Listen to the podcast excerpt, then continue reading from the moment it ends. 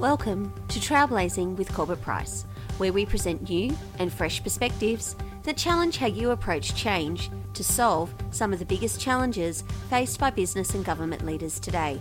Here's our host, Andy Corbett, to introduce our third episode in our series on embracing organisational change.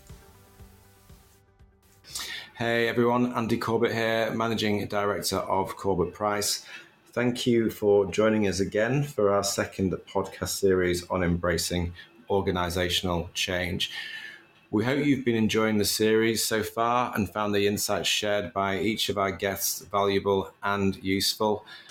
So far in our series, we've covered two important changes that public sector leaders must face now and into the future.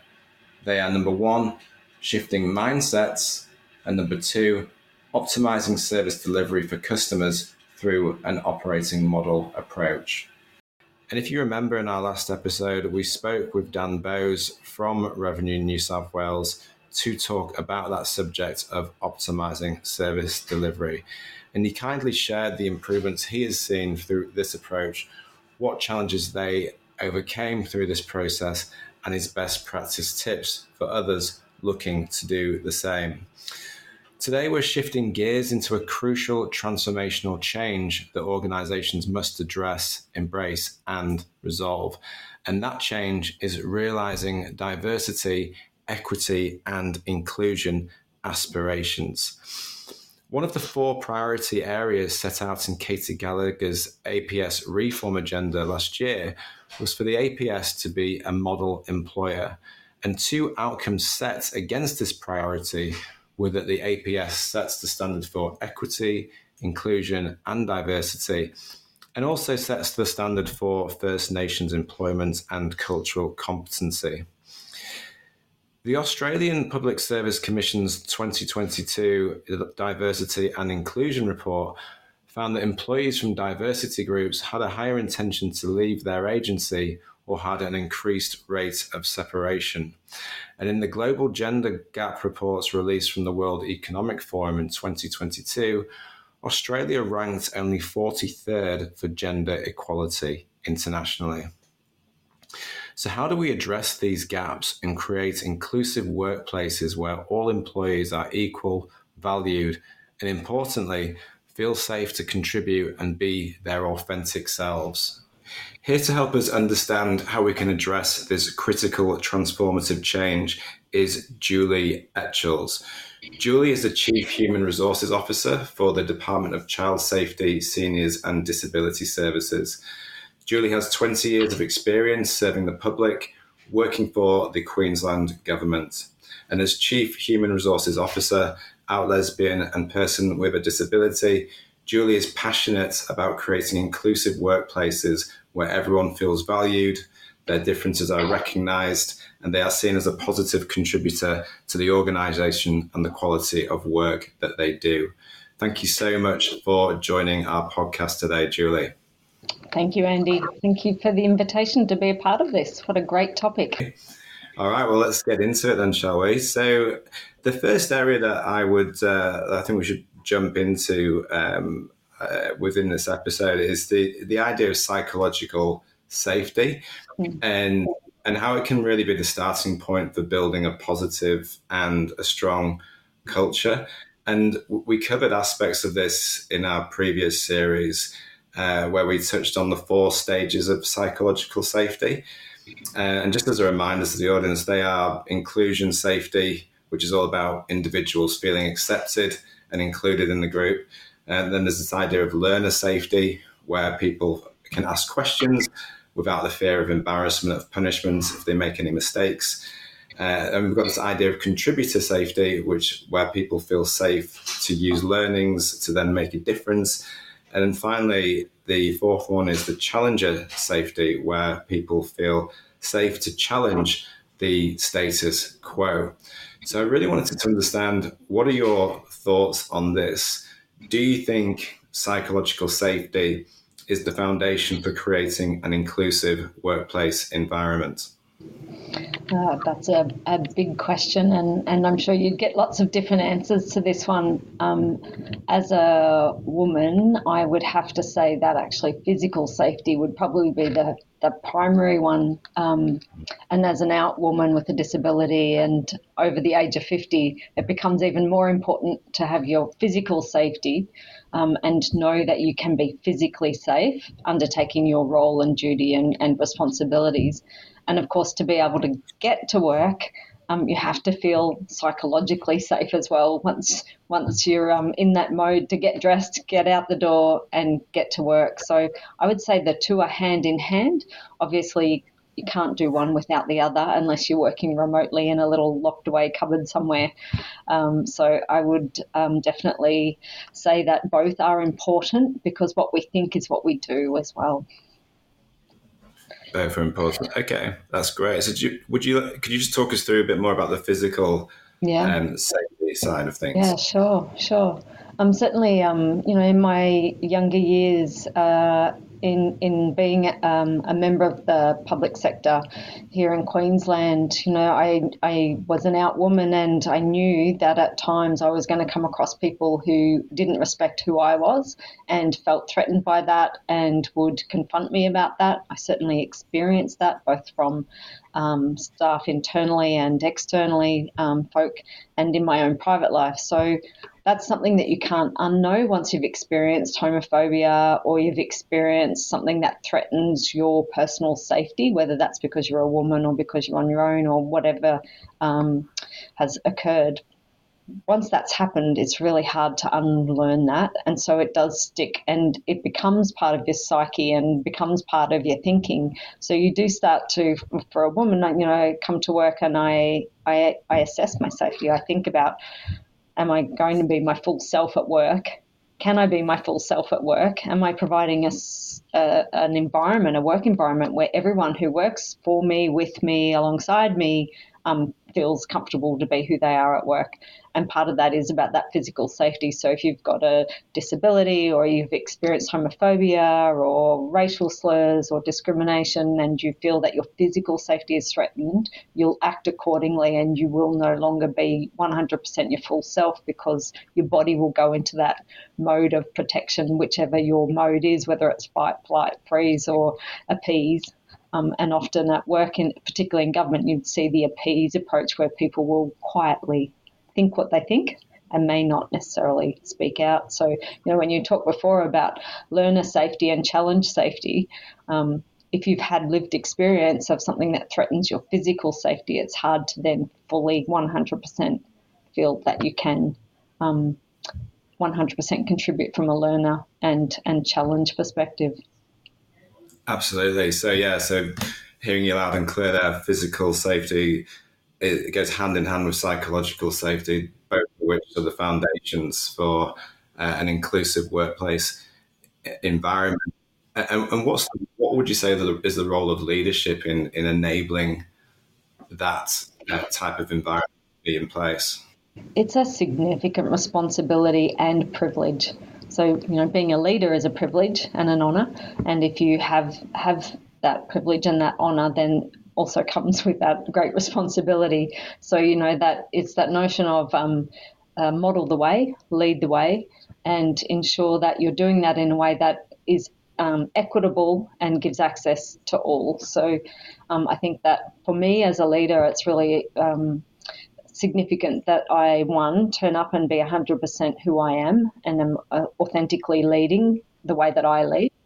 I can't lead how you lead or somebody else leads. Um, and we've got enough of you and others, so I'll just lead the way that I lead. And by doing that, I create an authorising environment for others to know that it's okay for them to be who they are. In fact, I need them to be who they are.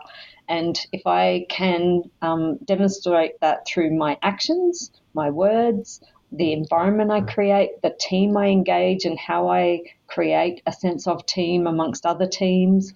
Um, if I model that consistently and show that that is just part of my values, and I'm leading in true alignment to that, that is what people will see and experience as authentic, and they will feel safer that they can fully participate and they'll have equal access to, to the opportunities and to raise their concerns and to um, you know ask for the development they want, whatever it may be. Yeah, absolutely. Okay, that's great. Thank you. And I've just been looking through some statistics on on this idea of, of diversity groups within the Australian Public Service Commission's 2022 Diversity and Inclusion Report. And when I'm looking at those stats, they're quite sobering um, from the perspective that employees from diversity groups have higher intention to leave their position. And on top of that, employees with disabilities are reportedly separating from their agency at a much higher rate than employees without a disability. So, question for you, Julie, is how, how do you think we can make our workplaces more inclusive for everyone, uh, especially the, those from those particular diversity groups? Yeah, it's a, it's a, a sad reality, isn't it? The statistics um, indicating that's certainly sobering, but also, you know, is is something that we should, as leaders, sit up and take notice of and, and see it as the opportunity that it is. Once we know it, we need to do something with it. So my focus is on the now what. So I know it. Now what? What am yeah. I going to do about it?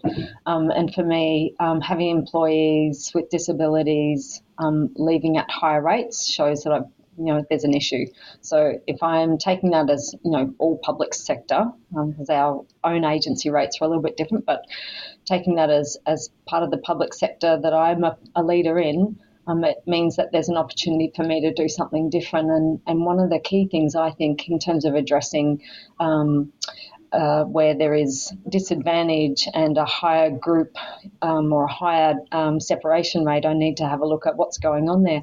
I can only look at that from my perspective unless I stop, pause, create a space and a seat at the table for people that have other lived experiences to come and inform why are they leaving, what's happening, do they feel safe enough to tell me why they're leaving and what's happening, and then what am I going to do with that information and how, what do I say to them about what I'm going to do with that information so they feel safe to be able to participate in the conversation, but also contribute to what can we do about it going forward to create a safe space and create um, an employment opportunity across the public sector, regardless of where you are, um, that um, encourages people with disability to participate fully in the workforce and be um, valued and um, feel valued as a, a, contributing member of the staff.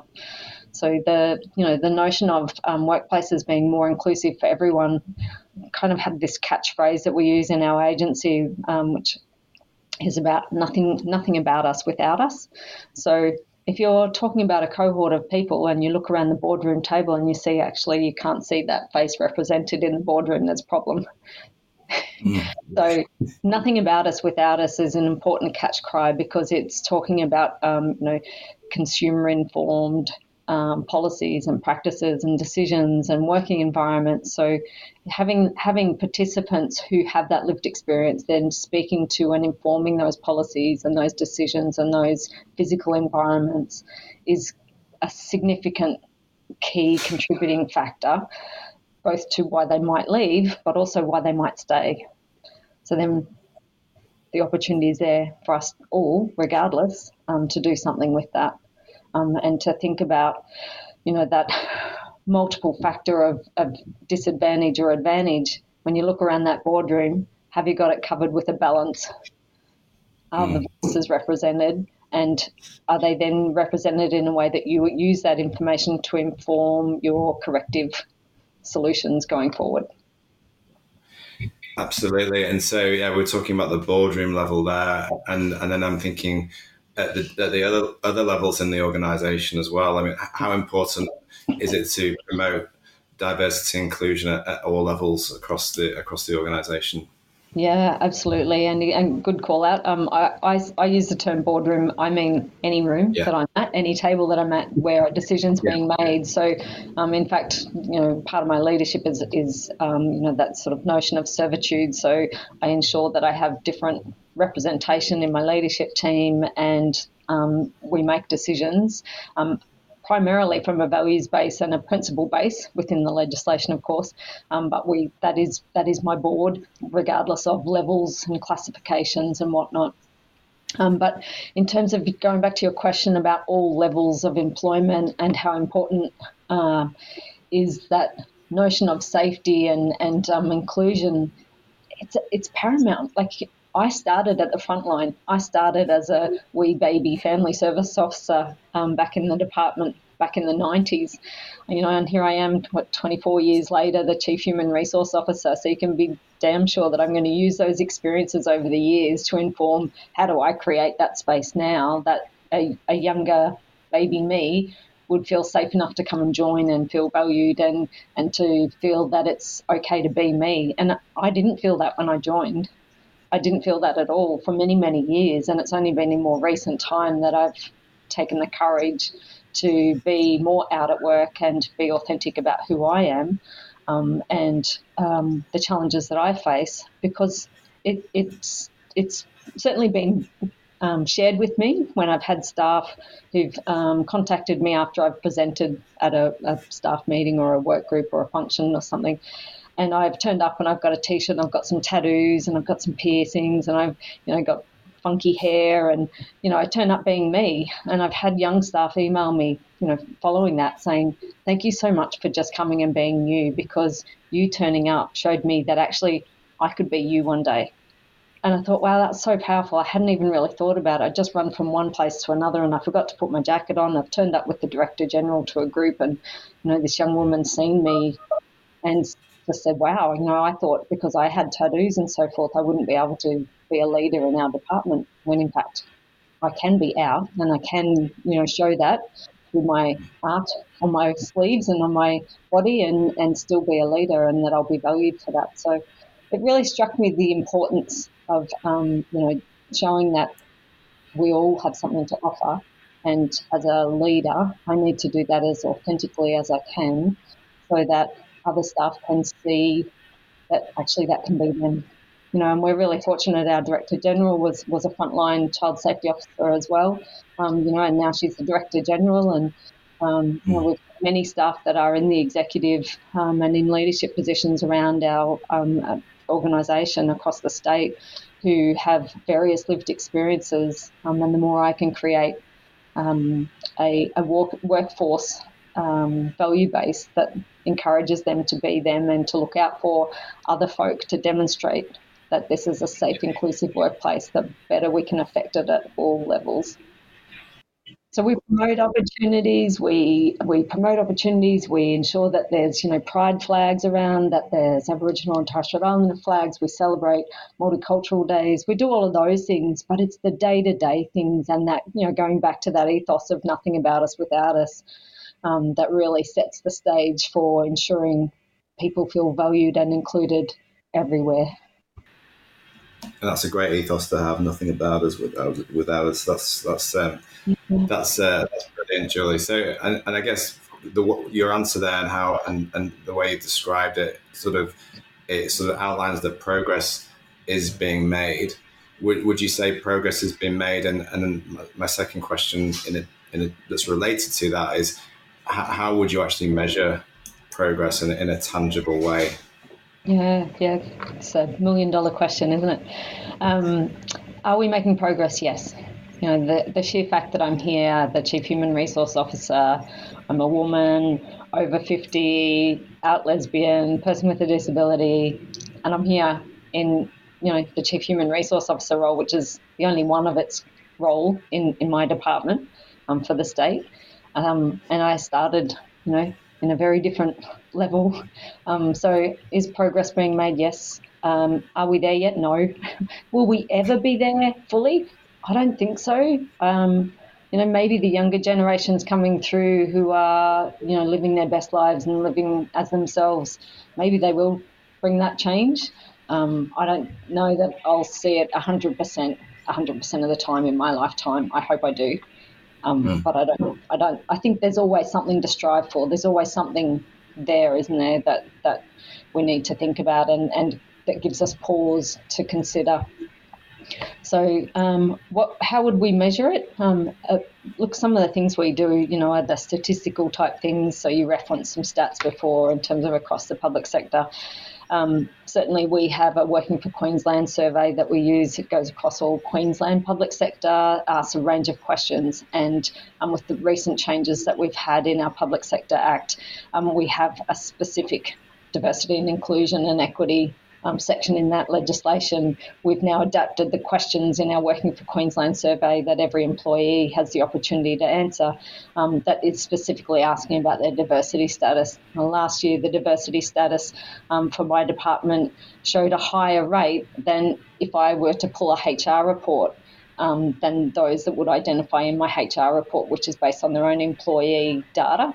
Um, so the fact that people feel safer in a much broader, more anonymous survey to fully identify and haven't necessarily updated their own um, employee profile in my department shows there's a gap and there's something there. Some of it is just data, and people think uh, I can't be bothered going back in and filling that out. But some of it is because they don't feel um, to do so. So the discrepancy between those two gives me pause and makes me think I've got more work to do. Um, and as a leadership team, I know that um, our agency is very committed to that. So we'll continue to look at that and any sort of gap between more anonymous data and our current data, um, because I think that's something for us to, to take as a sign. The other part is, as I said before, looking around any decision making table and seeing the difference um, that we have um, in our consumer group being represented in our decision makers. So, you know, mm. having diversity visible, um, having language that shows that we are more considered in terms of inclusion.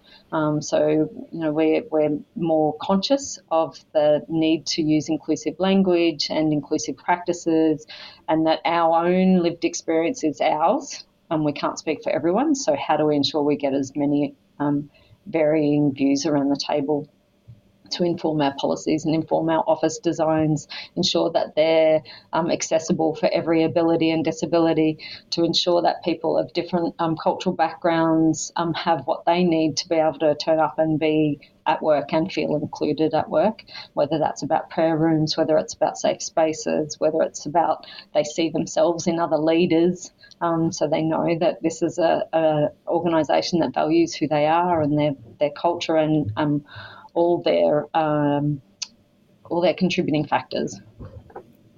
And and you know, so it's, it's obviously it's great to know that obviously this progress is being made. Some great examples that you just mentioned there. The, the big question was, are, you know, are we are we there yet? And, and we and you said before we, we might not, we're not, and there's still still a way to go.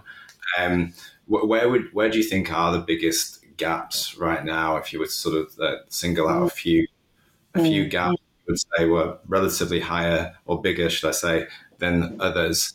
Um, what what would those gaps be? Yeah, I mean, I can only speak from the Queensland context in that yeah. sense. Um, but if I think about you know um, what I see and read and and experience as a member of you know this beautiful place that we live in, um, I, I would think that the biggest challenges continue to be around. Obviously, gender continues to be an issue, and the data shows that. Um, in my department, that's very different because we are a, um, definitely a, a female oriented department. So we have a really strong um, presence at all levels for women in leadership. Um, so we're, we're really strong in that space, um, but we're underrepresented um, and not where we want to be because we've set our own targets higher than the, the bottom line sort of levels. We've been aspirational. Um, so we've still got space to go in terms of people with disability, people who identify as part of the queer community. Um, when people will start to feel safer to be able to identify and to, um, you know, um, feel that they can be their full selves and participate fully, then I think, you know, we'll we'll see some shift in that data.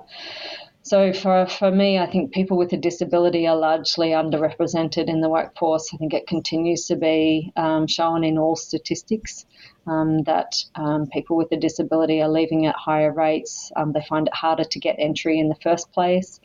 Mm. So, you know, there's some work that we've all got to do in that space. Um, gender, whilst getting better across the public sector, is, is still an area that we need to address.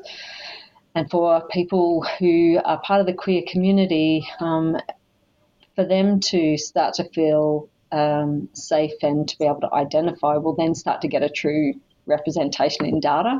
I'm not. I'm not um, at all thinking that we're close to having full identity represented in data. So the data would suggest that that's an issue and that we need to address it, but I'm not sure that we've got full representation in the data because people are not yet um, yeah. clicking those identifiers. And, you know, the fact that we're still talking about what's the right identifiers, you know, think about data sets. We haven't got a unified data set that we use everywhere and say this is the bare minimum. You know, if you think about people with differing gender identity, um, we haven't got um, a data set that we use unanimously that is is a must. So, you know, there's some work there for us to do to get true accuracy in the data in the first instance. Um, but you know, those people that have got that intersectionality of, of multiple factors of disadvantage, um, you know, clearly that's going to be a, a, group that we need to do a lot more work to bring about um, inclusion in the workplace so they can fully participate. That's that's great, and you and you mentioned intersectionality just then, and so and that brings me on to my next question actually. So the, the Diversity Council of Australia, they've put together a framework for intersectional yeah. organisational action. And in that, it stresses the importance of taking an intersectional approach when designing, delivering, and evaluating equity, diversity, inclusion workplace initiatives. For those people who may not know what intersectionality means, please, please could you just talk through, um, you know, what from your perspective, how you would define intersectionality and, and then provide an example of how to take an intersectional approach. Mm-hmm. Okay, I'll, I'll do my best. Um, but I'm sure there are far more academic people that can can you know would love to speak to this. But for me, intersectionality is is really those multiple factors of advantage and disadvantage um, that creates modes of um, discrimination or privilege. So you know if you think about the the boardroom analogy, you know, decision making table, whether it's the kitchen table at home or somewhere else, have you got full participation and full representation that's informing that? Because that's that's the intersectional approach to it.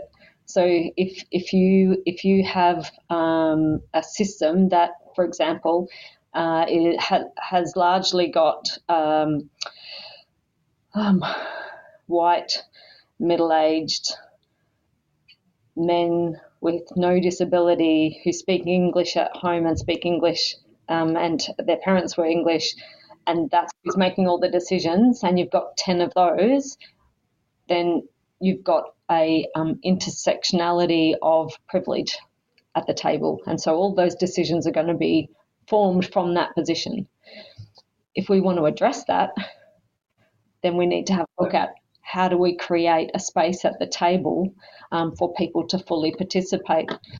And, um, you know, I, I, presented at IDAHOBIT last year and, and talked about um, some of the basic ways we can do that, you know, that it, it doesn't require loads of money, it doesn't require loads of, um, you know, monumental strategies and so so on and so forth. You know, just that instant intersectionality is is you know it's there, it's real, um, and if we accept that, then again, what do we agree to do about it?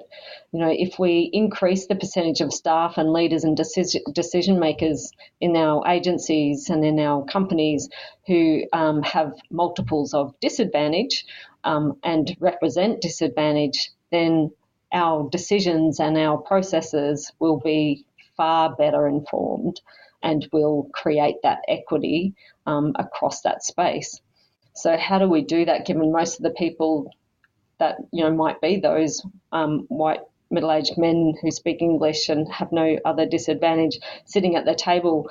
How do we then start to ensure those other voices are present? Every one of them can do that. You know, by turning up and being open to change and recognizing and calling the privilege around the table, you know, making sure the conversation's inclusive, ensuring that they create a space at the table for those other voices, you know, to, to lead with kindness and care and seek out those other voices um, and consider their own bias um, and call it.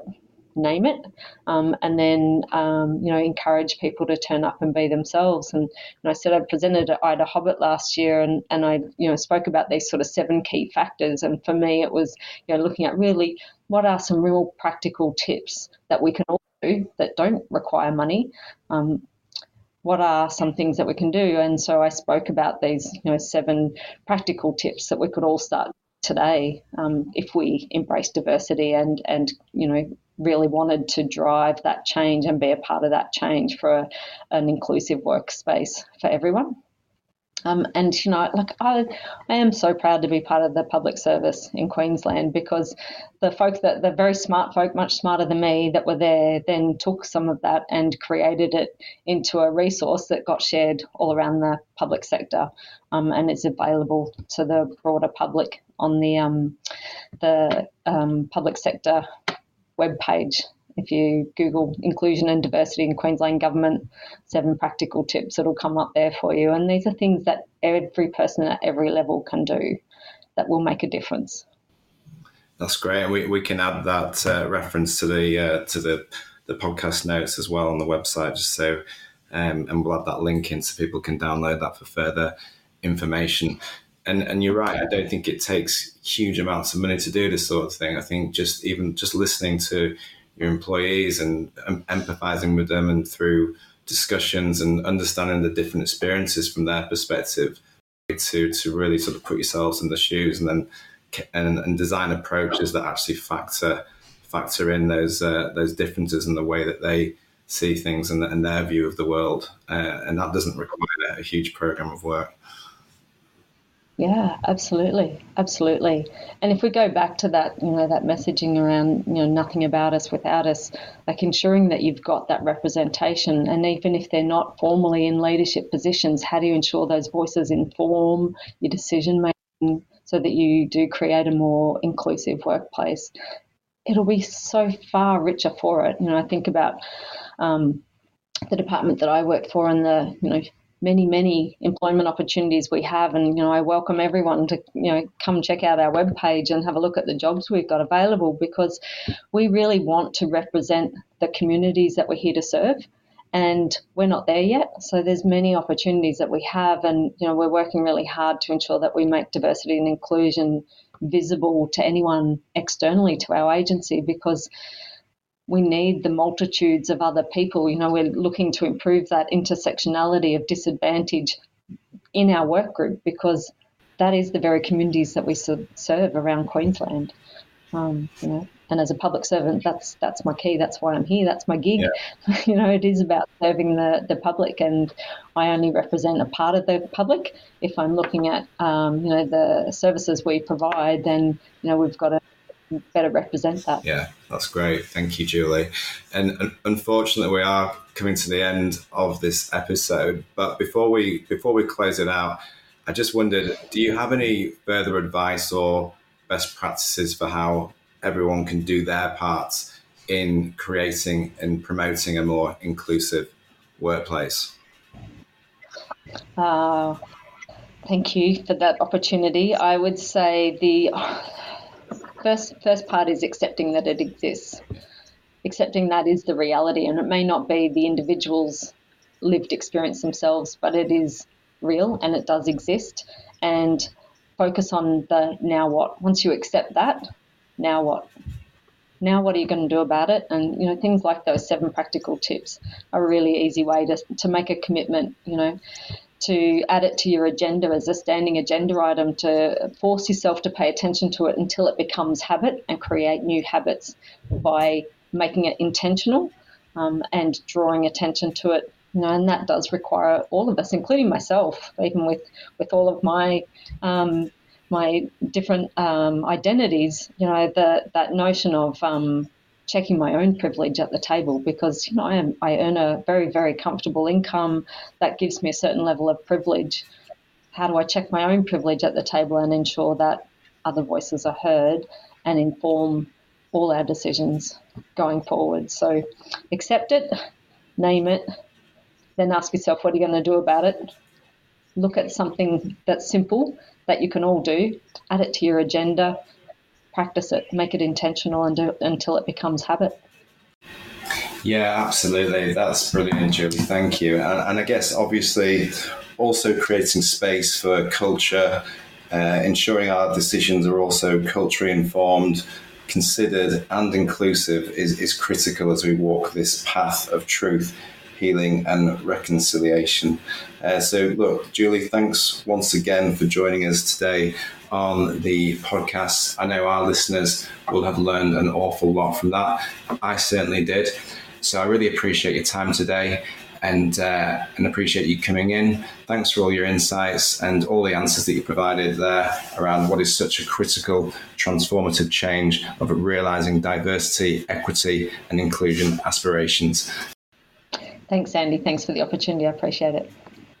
We hope you enjoyed listening to Julie today and found her insights and approaches valuable. A full transcript of this episode is available to download from our website, which is www.corbettprice.com.au forward slash podcast. That's www.corbettprice.com.au forward slash podcast. Please tune in next week as we talk with Tina McAllister, who is the Acting Director, People and Culture for the Department of Agriculture and Fisheries within the Queensland Government. We'll be talking to Tina on our fourth transformational change of playing the new talent game attraction, retention, and employee attrition. Thanks for listening, everyone, and goodbye.